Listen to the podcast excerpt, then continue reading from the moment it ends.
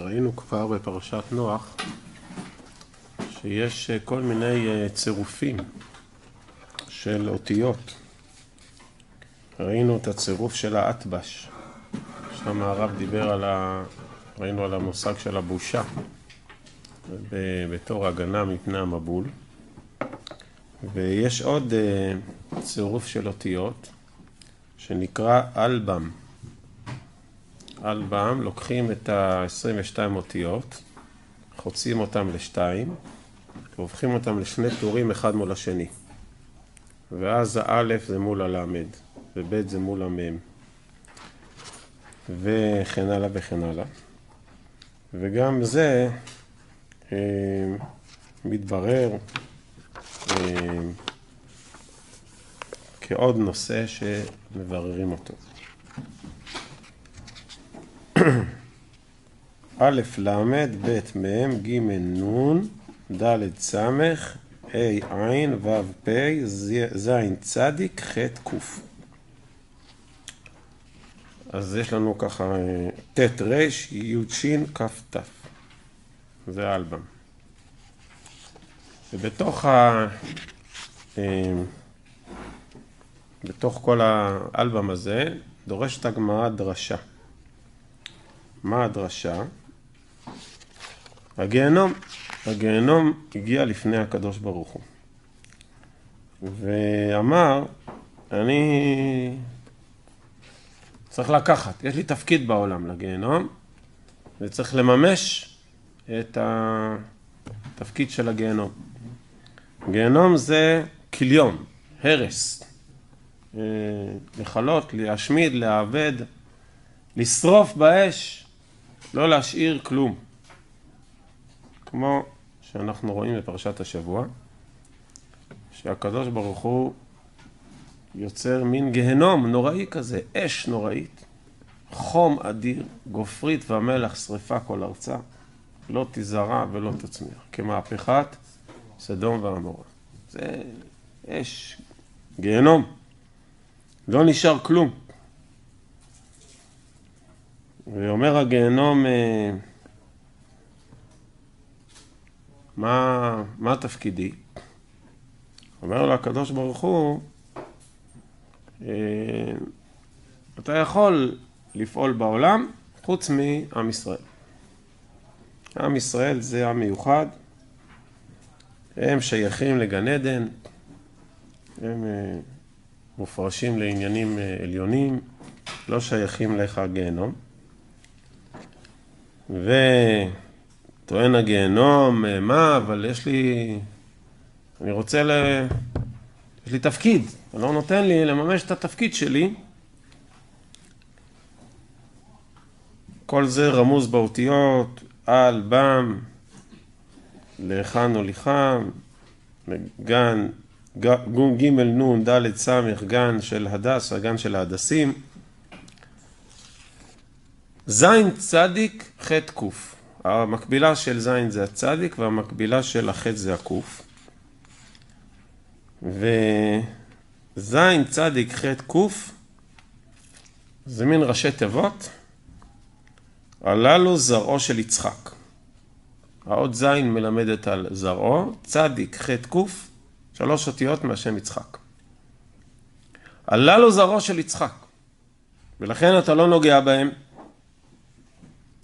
אז יש לנו בגמרא מפגש בין שני נושאים שעולים מפרשתנו.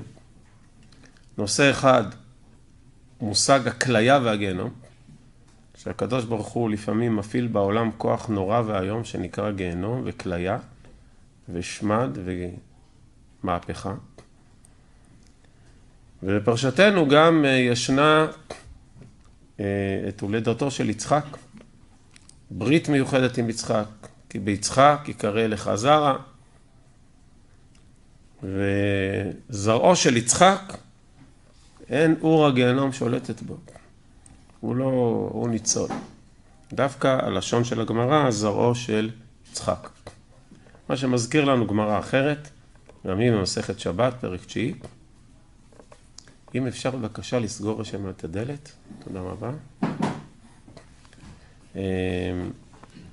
שהגמרא מזכירה לנו במסכת שבת, בפרק תשיעי, שכאשר יש דיון על עתידם של ישראל, מה יהיה? אז יש ביקורת, אברהם, יעקב, ובסוף מי שמציל את עם ישראל זה יצחק אבינו, שהוא זה שמוסר את נפשו על עם ישראל וגואל אותם מהתוכחות, מהביקורת, מה... מהדין החמור, למרות שאברהם ויעקב אומרים, ימחו על קדושת שמך. אבל יצחק הצליח להציל את עם ישראל מהמחייה, מהכליה, מהגיהנום. אז אנחנו פעמיים רואים במסכת שבת, גם כאן בדף קד וגם בפרק תשיעי, את המעלה המיוחדת של יצחק, שהוא זה שמציל את ישראל מדינם, מדין הגיהנום. מה זה בכלל גיהנום? מה זאת התופעה הזאת של לכלות? זה נושא מרכזי בפרשת השבוע שלנו. אה, אברהם אה, צועק, צועק, זועק, מה, איך משמידים ככה?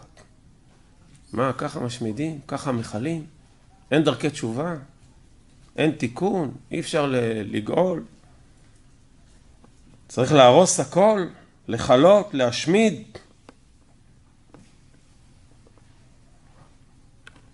לכאורה תמיד עדיף אה, להוליך לגן עדן, לקדם, לעשות תשובה, לעשות אזור תהליכים, מוליכם לגן עדן. למה להשמיד? אומר אה, הרב, מה זה גיהנום? כמובן שכמו כל דבר שהקדוש ברוך הוא ברא בעולם, הוא לא ברא לשווא ולא לריק, אלא כל אה, דבר שהקדוש ברוך הוא ברא זה בשביל אה, לתקן ולשכלל ולבנות. מגמת הגיהנום, מגמת שכלול. לפעמים, כדי שהעולם יתקדם, כדי שהחברה אה, תתפתח, צריך להסיר, לטלטל, לפרק כדי לאפשר משהו חדש, חדש, חדש. כותב הרב קוק בספרו אורות המלחמה, סעיף א', שלפעמים יש מלחמה נוראית בעולם, שהכל נהרס, הכל מתפרק, לא רק מלחמה קטנה, הרס, חורבן. וכתום המלחמה מתחדש העולם לבניין מחודש. לפעמים בשביל לבנות דבר חדש צריך אה, לשבור עד היסוד את כל מה שלא מאפשר את זה. לפעמים יש אה, בניין עתיק שבנוי עם יסודות רקובים, וכל מערכת הביוב רקובה, וכל, הכל התשתיות, הכל, הכל נרקב. אי אפשר uh, לעשות טלאי על טלאי, זה לא יעבוד. צריך לחפור לעומק, להוריד הכל, לא להשאיר כלום. ורק ככה אי אפשר לבנות בניין חדש. לפעמים צריך להוציא מוגלה, צריך לכרות משהו. וזה הנהגת הקדוש ברוך הוא בעולמו, אה, כדי ליצור יסוד חדש. לא תיקונים, ממש יסודות חדשים. וזהו כוח הגיהנום, הכוח שמכלה בעולם. ומציאותו היא לא סתם. הוא נועד, הכוח המכלה הזה נועד בשביל תיקונו ושכלולו של העם, והוא דורש שכלול. מזמן לא היה פה הרס, זה לא טוב, משהו פה מתנוון. יש פה דברים רקובים. זה חלק מהתוכנית הכללית של היצירה. אומר הגיהנום, זה יפה שאתה רוצה לעשות תשובה בתהליכים יפים, בגן עדן, בתיקונים רוחניים, נחמדים, אבל ככה לא עושים מהפכות, ככה לא עושים שינויים עמוקים. אברהם אבינו רוצה כל כך לתקן עולם, להשיב בתשובה, להחזיר את כולם לגן עדן. אומר לו הקדוש ברוך הוא, העולם צריך מהפכה, צריך להזיז פה משהו מאוד דרמטי, צריך טלטלה נוראית, כדי לבנות משהו באמת מן היסוד אחר. צריך התחדשות. ולכאורה אם העיקרון הזה נכון, שלמען התחדשות צריך הרס, ולמען בניין חדש צריך לכלות, אז זה נכון גם כלפי עם ישראל. אם זה נכון כעיקרון בהנהגת העולם, אז זה אמור להיות נכון לכולם.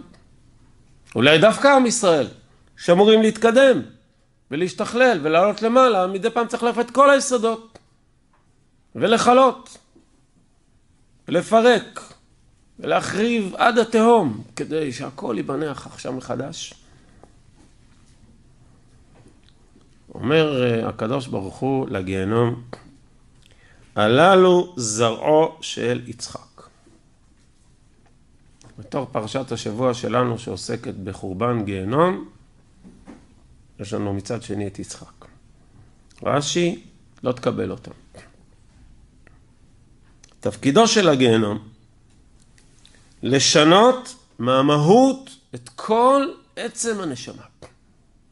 זה לא שינוי מבחוץ, זה לשנות ממש את, הש... את כל, כל המבנה של הנשמה. משהו מאוד עמוק. את הרוח, את הנפש, לכלות את כל הריקבון העצמי שכבר אי אפשר להפריד אותו. זה לא קלקולים שאפשר לנקות מבחוץ ואפשר קצת להחליף, זה, הגיע עד, זה בפנים, נכנס בפנים עד העצם. אין מה לעשות. צריך פה כור היתוך כדי ליצור אה, משהו חדש, צורה חדשה לגמרי. לאבד את הצורה הקודמת, את העצמיות הקודמת, ליסוד חדש. להתיך את הצורה הקודמת, את הכלי הקודם שהיה פה, לבלות אותו בכוח צורב של אש הגיהנום. כל זה נכון לגבי יראת שמיים, כלומר עולם מוסרי, שהוא עולם מוסרי שלעולם הוא לא המהות של האדם. פסיכולוגים חקרו את נפש האדם בדורות האחרונים והתחבטו מאוד. מצד אחד אנחנו רואים שיש לאדם תביעה מוסרית. מצד שני אנחנו רואים שיש לאדם יצרים עזים. הוא מאוד אנוכי ואגואיסט גדול. מה הליבה ומה העטיפה? מי זה האדם באמת ומה זה ההצגה שלו? התפיסה השלטת כבר 150 שנה בפילוס... בפסיכולוגיה המודרנית זה שהליבה של האדם, הגרעין הקשה שלו, הבפנים בפנים, זה אגואיזם נוראי. זה אגואיזם מאוד מאוד חזק. במעטפת, בגלל השפעות חברתיות ובגלל כל מיני דברים חינוכיים ורגשיים, יש שם מעטפת מוסרית. אומר הרב, אתם צודקים, אבל לא לגבי עם ישראל. זה נכון, אבל זה לא נכון לגבי עם ישראל. אם העולם המוסרי הוא מעטפת, אז לפעמים הוא יכול לרכב לגמרי. ומה נשאר בפנים? רק, ה... רק האגו, רק ה... לא האגו, זה האנוכיות הנמוכה הזאת, אז צריך לפעמים לרעוס אותה. זה הגיהנום. לפרק משם את, את, את השורש האנוכי הזה הרע. תראה לאיפה הגעת, סדום. אבל עם ישראל הוא בנוי בדיוק הפוך. עם ישראל זה הבדל, זה זן אחר. זה טבע אחר, אומר רבי יהודה הלוי. זה מבנה לאומי שונה. הגרעין הפנימי של עם ישראל, כותב הרב קוק בספרו אורות ישראל, פרק א', סעיף ד'. הגרעין הפנימי של נשמת כנסת ישראל זה חקירה פסיכולוגית. מה האטום שם הכי גרעין הפנימי של נשמת כנסת ישראל? הטוב המוחלט.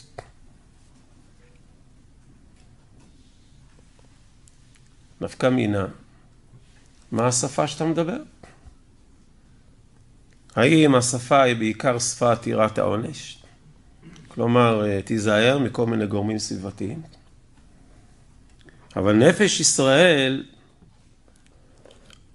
עזים שבאומות מצד הקדושה, נקראים זרע יצחק. ויצחק יקרא לך זרע. זרעו של יצחק, ביטוי מיוחד, זרעו של יצחק. זרע זה מבטא גרעין יסוד, את ה-DNA. יצחק זאת העירה התאומית. כשיעקב אבינו בפרשת ויצא נשבע בשמו של הקדוש ברוך הוא, במקום להגיד אלוהים, הוא אומר פחד יצחק. ככה אומר. זאת אומרת שאצלנו המוסר,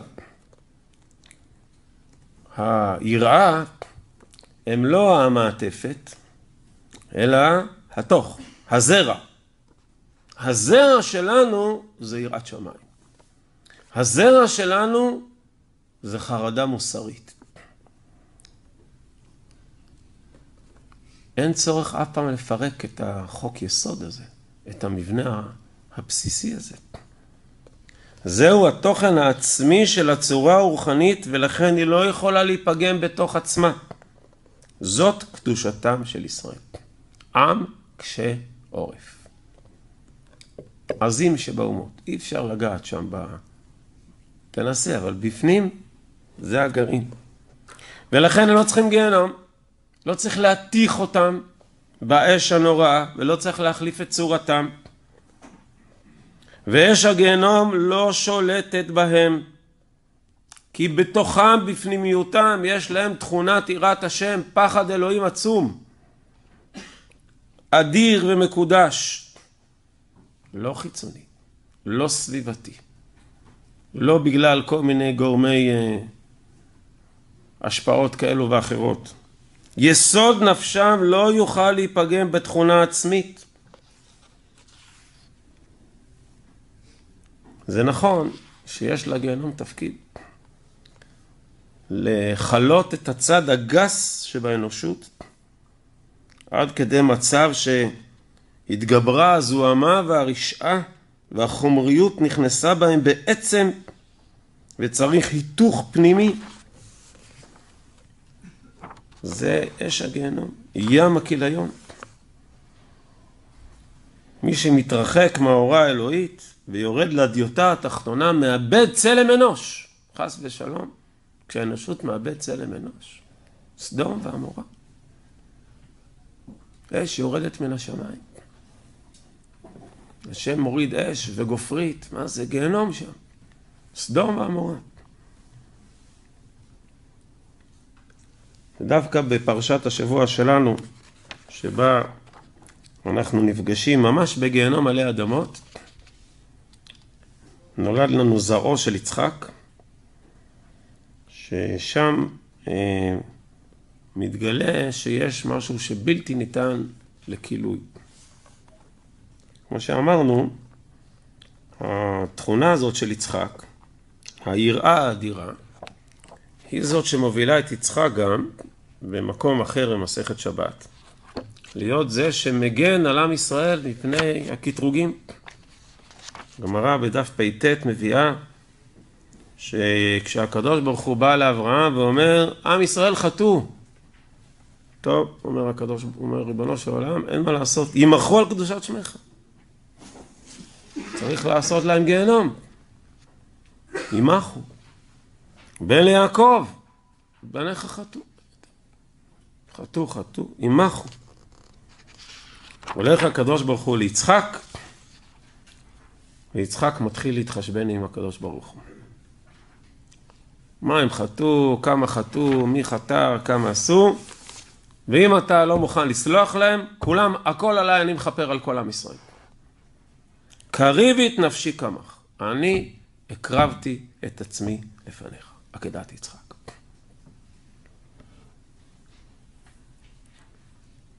מה זה הפחד יצחק הזה? מה זה היראה האדירה הזאת, שהיא התוכן העצמי של ישראל, שמגן עלינו ב... נגד כל הקטרוגים וכל הטענות. וישראל אף על פי שחטא ישראל הוא. תמיד, אי אפשר. לעולם. קודש קודשים, כל נשמה מישראל, כמה יראה, כותב הרב, צריך בפני כל נשמה מישראל. כל יהודי ויהודי, כל אחד מישראל צריך ליראה ממנו. כמה קדושה יש בנשמה שלו, שלא הולך לאיבוד אף פעם. יצחק אבינו גילה את הטבע האמיתי שלנו. מי שיש לו יראה תהומית עמוקה, מחויבות שאי אפשר לעקור מתוך עצמו, מחויבות לאמת, לקודש, למוסר, זה מוליד מסירות נפש. תכונת מסירות הנפש מגלה שזאת מהות החיים.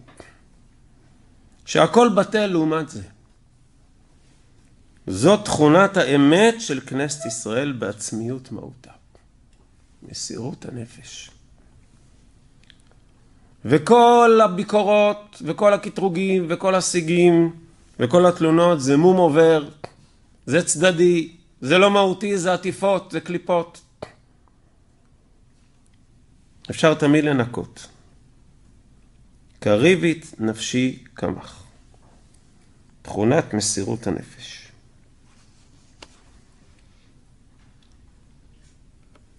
יצחק אבינו, שלוקח על עצמו את כל הגרעין הפנימי של כנסת ישראל, זוכה לשבח גדול. כל עם ישראל מתלהב. אומרים ליצחק, אבינו אתה, מגוון שלושת האבות, אתה הכי אבא שלנו. והזוהר הקדוש קורא ליצחק, טוש בכתא דאבן, האב הכי משובח. מכל שלושת האבות, אתה האבא הכי משובח מכולם. למה? עליך בונים. בסוף, בסוף, בסוף אתה עלינו. אתה האמצעי שבאבות, אתה עמוד התווך, באמצע עומד. הכל עומד עליך. אומר הזוהר, פרשת אמור, טוש בכתא דאבן, אתה הכי משובח מכולם. מידתו של יצחק, תכונה, חושף את התכונה הנפשית, הכי גרעין הפנימי של עם ישראל, אי אפשר לקחת את זה, אי אפשר, לא יעזור, זה הגרעין האמיתי. אש של גיהנום לא שולטת בנו. אין, אין מה להתיך שם, אין מה לגעת שם. סירות נפש. שאיפת קודש כל כך עליונה. מסביר הרב, שההבדל היסודי בין ישראל ובין אומות העולם הוא מתי נוצרה הנשמה. מחשבתם של ישראל, נשמתם של ישראל קדמה לעולם. כלומר, כל הנפשות של היצורים כולם, צומח, חי ואדם, כולם נוצרו אחרי הבריאה. אחרי שנברא העולם, אחרי שיש פה נבראים, שרוצים להתקיים, אז מתוך העמדה שיש בריאה נוצרו נפשות. צומח, חי, אדם, שכל הנפשות האלו, מה, מאיפה הם באו? מהבריאה, כלומר מהרצון להתקיים. לכן השורש שלהם, הגרעין היסודי שלהם זה ההתקיימות, הקיום. אבל ישראל, מחשבתם של ישראל קדמה לעולם. זאת אומרת, הנשמה של עם ישראל לא באה מהבריאה. לא נכון, היא לא באה מהבריאה. כמו שכותב גם נפש החיים בשער א', שנשמת ישראל, נשמת כנסת ישראל, היא לא באה מהבריאה, היא קדמה לבריאה, היא לפני הבריאה. עוד לפני שנברא העולם, עוד לפני שהייתה בריאה, הייתה נשמתם של ישראל. נשמתם של ישראל שייכת לעולם יותר עליון, שקדם לבריאה. שייך לעולם אצילי. זה עולם אחר, עולם של אציל, שמעליו. זאת אומרת שאברהם ויעקב הם מבטאים באישיות שלהם את מה שקורה אחרי שהעולם נברא. אחרי שהעולם נברא, מה אנחנו אמורים לעשות כאן עם ישראל? להתמודד. אבל יצחק, הוא, דווקא בגלל שהוא מידתו מידת הדין, הוא מתייחס ללפני הבריאה. הרי לכתחילה רצה הקדוש ברוך הוא שיהיה רק דין, ואחרי הבריאה שיתף רחמים. מה זה הדין? הדין זה התוכנית הכי הכי ראשונית. זה לפני הבריאה בכלל.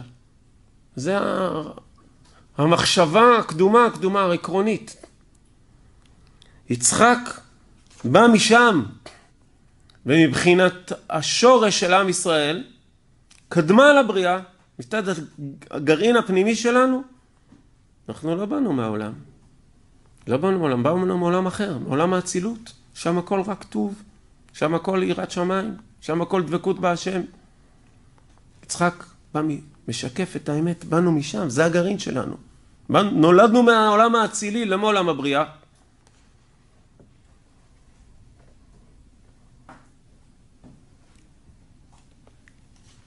שהוא מתאר, שכל העולם עסוק בתכונת הבריאה, ורק יצחק מביא את השורש שקדם לבריאה, להשם לבדו. חפץ ישראל הפנימי, אין בריאה. אז אין בריאה. זה נקרא מסירות נפש. מה זה מסירות נפש? הכוח של הבריאה אומר לחיות, להתקיים. אבל אנחנו אומרים שיש כוח יותר עליון, יותר סודי, יותר שורשי. כוח האצילות, שמה עניינו? דבקות בהשם. ישראל באו משם, מהלפני, לפני, לפני שבכלל היה עולם והיה רצון להתקיים, היה רק דבקות בהשם. לא היה עולם בכלל, לא הייתה בריאה, היה רק דבקות. אנחנו באנו משם. מהדבקות מצד עצמה. ולכן מסירות הנפש חושפת שבאנו משם, באנו לא, אנחנו לא באנו מהבריאה, אנחנו, עובדה שאנחנו מוסרים את הנפש, כי אנחנו, כי אנחנו שייכים לדבקות יותר מאשר שייכים לקיום. אנחנו יותר דבקים באשר מאשר קיימים. אנחנו יותר אצילים מאשר ברואים. מסירות הנפש חושפת את מעלתם של ישראל, העצמית. במי הגיהנום שולט? בנבראים. באצילות אין גיהנום. באצילות אין חסרון, יש רק דבקות. אין בריאה בכלל, אין כלום. יש רק, רק דבקות בהשם. חפץ ישראל הפנימי להשם לבדו. זאת המחשבה שקדמה לבריאה. מחשבת ישראל הקדומה עצמותה של האומה.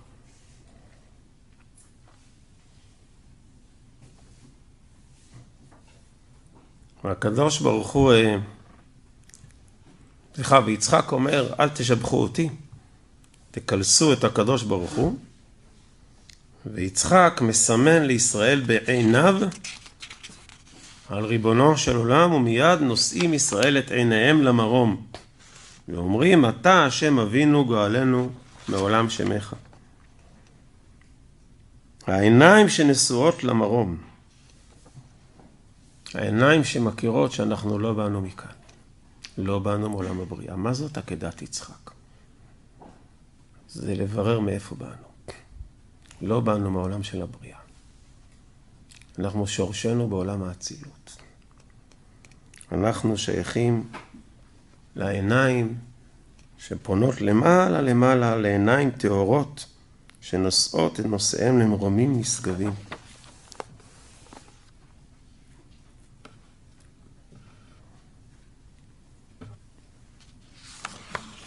יצחק, היראה שבו, הדין, ההתבטלות שבו, העקדה שבו, פשיטת צווארו, קריב את נפשי קמח. זה חושף את היותנו עם שמעל הגיהנום, לא שייכים לגיהנום. אנחנו עם שאי אפשר להפריד בינו ובין ריבונו של עולם. אין אפשרות להפריד. זה הגרעין הפנימי של כנסת ישראל. דבקות בהשם, צמאון להשם, הטוב השם.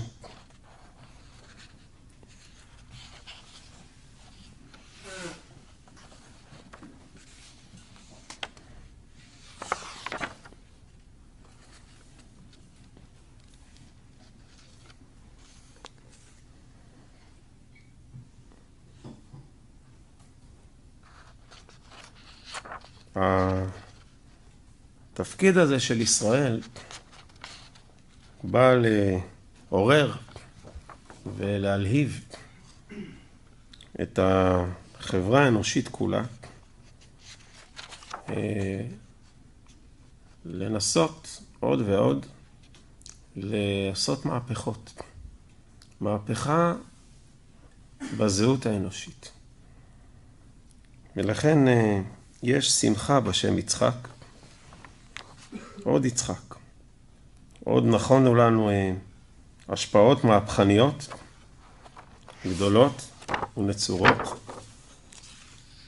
כי אנחנו רוצים לחשוף את האמת, שהעולם כולו אומנם נברא, אבל הוא בא ממקום יותר עליון.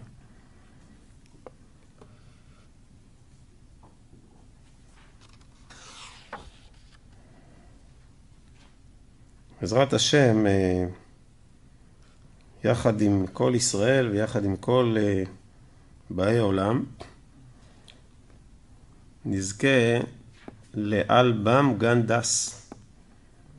אלבם גנדס, יוליך אותנו הקדוש ברוך הוא לגן שנקרא גן הדס.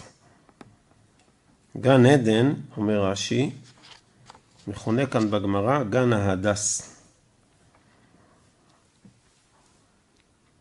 שנזכה שלא נצטרך את הכליה ואת לא תבערת אור הגיהנום. אז גם אם יש חולשה לפעמים, או עייפות, או לחץ, אז מה עושים? כשבמוצאי שבת יש איזה פתאום ירידה, קצת איזה נחיתה, לפעמים עייפות, לפעמים בלבול, אז לוקחים בסמים. ריח שהנשמה נהנית. כותב השלה הקדוש, שטוב מאוד לקחת דווקא הדס. מי שיכול לקחת הדס, מוצאי שבת, יותר טוב. והרבה קהילות ישראל נהגו את המנהג הזה, דווקא לקחת הדס במוצאי שבת. כשהאדם הוא במצב טוב, בשבת אין גיהנום. אז גם אם יש נפילה ועייפות וקצת יציאה, אז לא, ב, לא באש, לא ברעש. הרפואה האמיתית להוסיף ריח טוב לידין, שמשיב את הנשמה, מחיה את המחדש, ריח שהנשמה נהנית ממנו. לחדש עוד פעם את התענוג מזיו השכינה, עוד פעם להריח ריח של קדושה ומצוות ומעשים טובים, וככה לרענן. ימות המשיח שיבואו בעזרת השם, עיקר היראה תהיה רק בריח, והעריכו ביראת השם. רק בריחות. מדרגת הריח, כמו שיאמר יצחק, ראה ריח בני. כריח שדה אשר ברכו השם. זה מעלת יצחק. הכל אצלו בריח. נכנס יעקב, נכנס עם אורח, חקל תפוחים. זה יצחק אבינו. הוא שייך רק אל הריח. אומר המהר"ל מפראג, שהריח תמיד שייך למידת הדין. תמיד שייך לאמת המזוקקת. הריח נמצא בפנים, בגרעין הפנימי של הפרח או של הפרי, ורק אם אתה מקלף את כל הקליפות ומשפשף את כל המעטפת וקצת שוחק, אתה חושף את הריח שנמצא בפנים. את היראה, את התוך הפנימי, את האצילות. הריח זה עולם האצילות. בלי צירופים, בלי זיקוקים, בלי אש של גיהנום, בלי כליות, אה, כליה ואיומים. דווקא כשאנחנו הולכים אל, זוכים לעקדת יצחק, לבירור העמוק הזה, מי אנחנו? באנו מעולם האצילות. אז אנחנו יודעים שהדרך העיקרית להתמודד עם קשיים זה ככה, בעזרת הריחות הטובים. להיכן הוליכם? לגן הזה. גן של ריח, גן של רפואה. בארמית, איך אומרים? הדס? אסה. אסה בארמית זה גם לרפואה, לרפא. הרפואה הפנימית, הרפואה האמיתית של הנפש, של עם ישראל, איך מרפאים את הנשמה של ישראל, בעזרת השם, את הנשמות של כל העולם, בריח, בריח טוב. בעדינות, בחידוש הכוחות, בהנאה מזיו השכינה, באכילת פירות גן עדן. כך אה, נזכה בעזרת השם, כמו שבמעמד הר סיני, הקדוש ברוך הוא מילא את העולם כולו בריחות טובים, כך גם אה, נזכה ש... ריחו הטוב של בית המקדש, ריחה הטוב של התורה, ריחה של השבת, הכל הכל יפיץ ריחות. גמרא בסוטה אומרת, מספרת שהיה היה בחור אחד, היה מאוד ירא שמיים. יצחק כזה, אדם מאוד מאוד ירא שמיים. ואז הרב שלו אמר לו, בוא, בוא. הריח אותו. אמר לו, אה, יש לך ריח של יראת שמיים. ככה אמר. יש לך ריח. יראת שמיים מריחים, ועריכו ביראת השם. אז מי שיש לו יראת שמיים, עתידים בחורי ישראל שייתנו ריח טוב מתוך היראה שלהם, זה היראה האמיתית שאליה אנחנו כוספים. אז ראינו היום אה, כמה מקורות בעין היד, גם לגבי תפקידו של הגיהנום, גם להבחנה של זרעו של יצחק ולבירור הזה של מהיכן נשמותיהם של ישראל באות, ולמה לכן יצחק הוא דווקא מגן על ישראל, חושף את עצמיותם בתכונת מסירות הנפש, ושבאמת התכונה הזאת היא פתח ומבוא לכך שהדרך לתקן ולזכך זה לא בעזרת האש המכלה, אלא בעזרת ריחות בסמים. אמ, הכי חשוב שבאמת תהיה שמחה לכולם, ועונג שבת, ונחת, וברכה לכולם, שהקדוש ברוך הוא ימלא משאלות לבכם לטובה, ותעלו מעלה מעלה, ונזכה, תזכו גם כולכם, ושבת אה, מנוחה, שבת שלום, בשורות טובות.